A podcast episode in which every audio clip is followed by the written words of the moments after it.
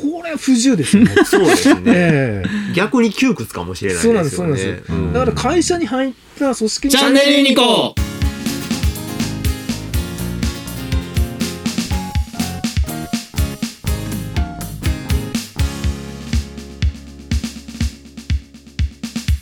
だからそういう意味では気持ちいいですかね。気持ちよね。いやだからその自由っていうものの定義っていう話を小沢さんがさっきされてましたけど、うん例えばその道を歩いててまっすぐ行くんだけどその交差点とか十字路が現れた時にどこに行くかは自分で決めれうる、ん。もちろん止まってもいいうん。戻ってもいい、うん。自分の選択によってそれが決められるっていうことを自由というのか、うん。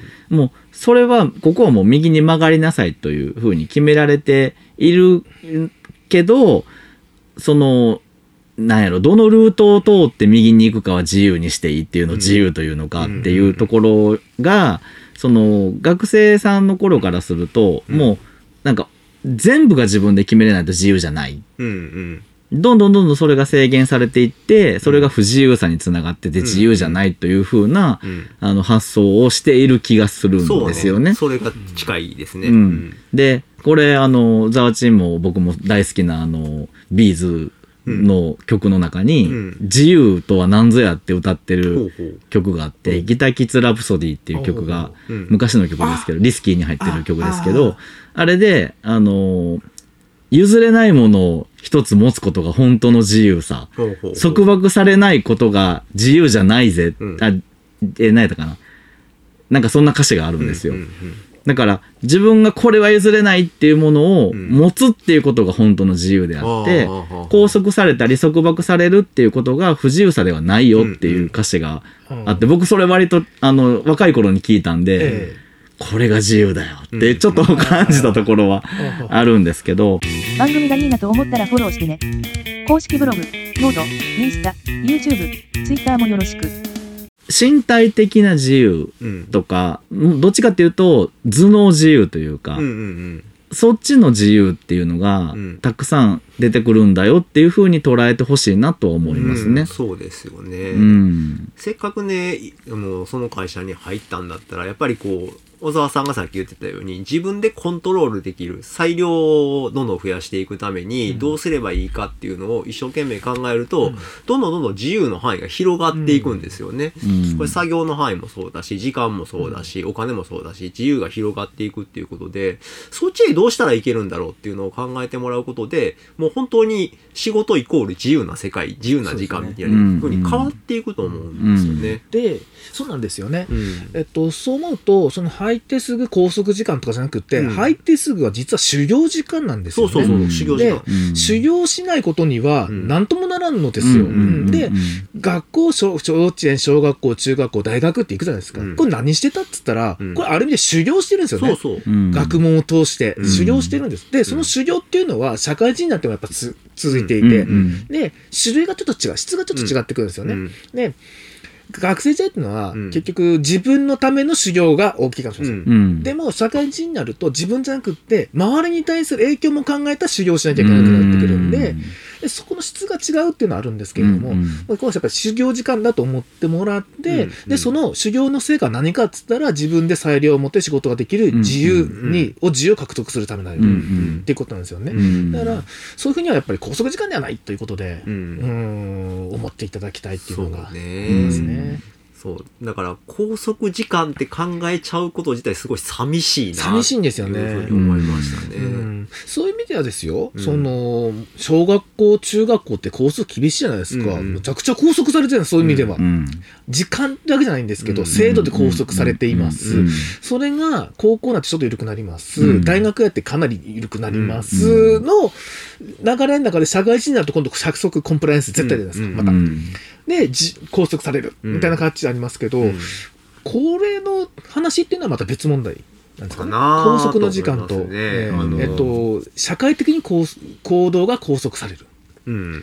うん、そこのく区別もちょっとあるのかなと思ああ、ってですね。そうね。うん。ただこれ当たり前の話してるだけだから、そこはそうそう、ええ。概念なんでその自由というもの自体が、その人によって捉え方も違ってくるし、でも捉えようによっては、うん。あの、割と多くのものが自由を感じるための、うん。あの、ものであるっていうふうに捉えられるよっていうところだと思うので、うん。あの、考え方、捉え方うん。のところをもう少し、その、まあ、不自由さを感じてる人は、あの、もっと自分の見えてないところに自由があるんじゃないかっていうのに気づいてほしいなっていう思いですよね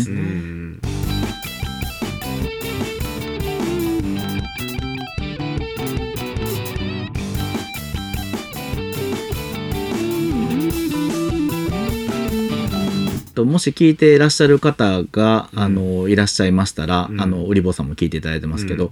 あの私にとって自由って自由やなと感じる時みたいな、あのコメントいただけるとそうね。あの嬉しいなと思います。うん。はい。あので、まあ僕なんかはうん。今、そのコロナのこともあるし、まあ会社としても、えっ、と、モバイルワークというか在宅ワークとか、うん。えーする、ね、立場的なものもあって、まあ、どう、その一日どう過ごすかっていうのも本当に自分で決めるわけじゃないですか。で、当然、あのーまあ、サボりっていうね、うんうん。仕事せずにうん。ずっとゲームしてるとかね、うん。えーっていうこともできるんですよね。うんうん。やろうと思うよね。やろうと思えばね。でも、それをしたことによる代償ってやっぱ発生するわけじゃないですか。どっかでね。うん。だその時に、その自由を謳歌したがゆえの代償っていう捉え方になってしまいがちな気はするんですよね。ううん。んその将来に向けて何かこう、まあ、準備をしていかないといけないっていう時に、うん。その準備を怠って、その時の欲求に従って自由を謳歌してしまうと、うん。後でツケが回ってくるっていうことは、これはもう皆さん経験していることだと思うので、逆にだから僕なんかね、今すっごい難しいんですよ。うん。めちゃくちゃ何でもできるんですよ。うんうん何をするかって誰も教えてくれないんですよね。全権持ってるけどね。そう。だからめちゃくちゃの自由っていうのってうん、めっちゃしんどいっすよ。ううん。んだって選択間違ったら会社潰れるんだもん。うん。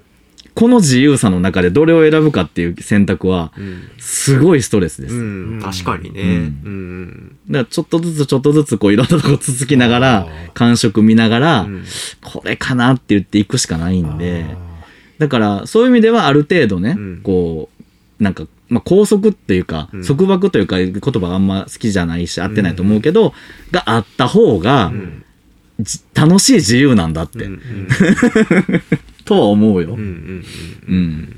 自由がゆえの不自由。うんまあそうかもしれない。不自由だけれどもうん。なんかちょっとかっこいい。自由はい 歌詞になるかな。僕もそう思います。ある程度そのこのさっき範囲業務の範囲がある、うん。この範囲の中で自由なんだよっていうの、うんこれって範囲があるから自由に振る舞えるわけなんですようね、ん。この範囲がなかったら、うん。全くの自由だったら、うん。じゃあ僕何すればいいのって話、うん僕は今ほら AI の開発をさせてもらってます、うんという拘束のもとに、うんそこの中で自由があるわけです、うんこれなかったらうん。僕何をするの？っ。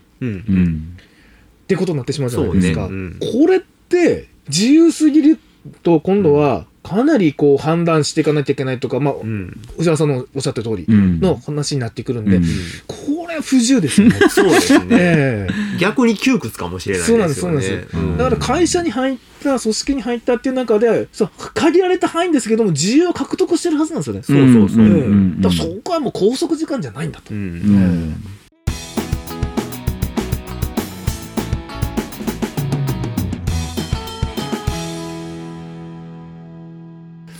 拘束時間と考えて言葉として発してしまうことによって、えこの周りがどう感じるかっていうのもあると思うんでうすよね。んうん、なぜかというと新入社員っていうのは学生と決定的に違うところっていうのはお金をもらいながら勉強させてもらってるっていうとこね。ううんん、そこは全然違うところですね。ううんえなのでそうですよね。ううんんだからそこはね、あの、拘束っていう言葉を安易に使っちゃいけないと。いけないですねう。うんん。ある意味こうなんですけど拘束っていうことに関してはえっと会社ですね。うん。えっと作業時間は拘束時間だっていうふうにするとするです。うん。とすると、拘束するっていう時間に関しては、別に給料を発生させる必要もないわけなんですよ。そうそうそう。会社的にはうん。ってことは、給料をもらっているっていうことは、逆に言ったら拘束時間じゃないっていうことになるわけなんですよね。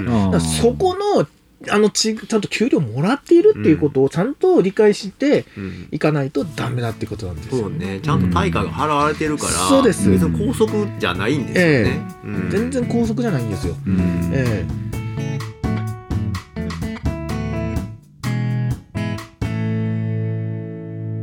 チャンネルユニコ。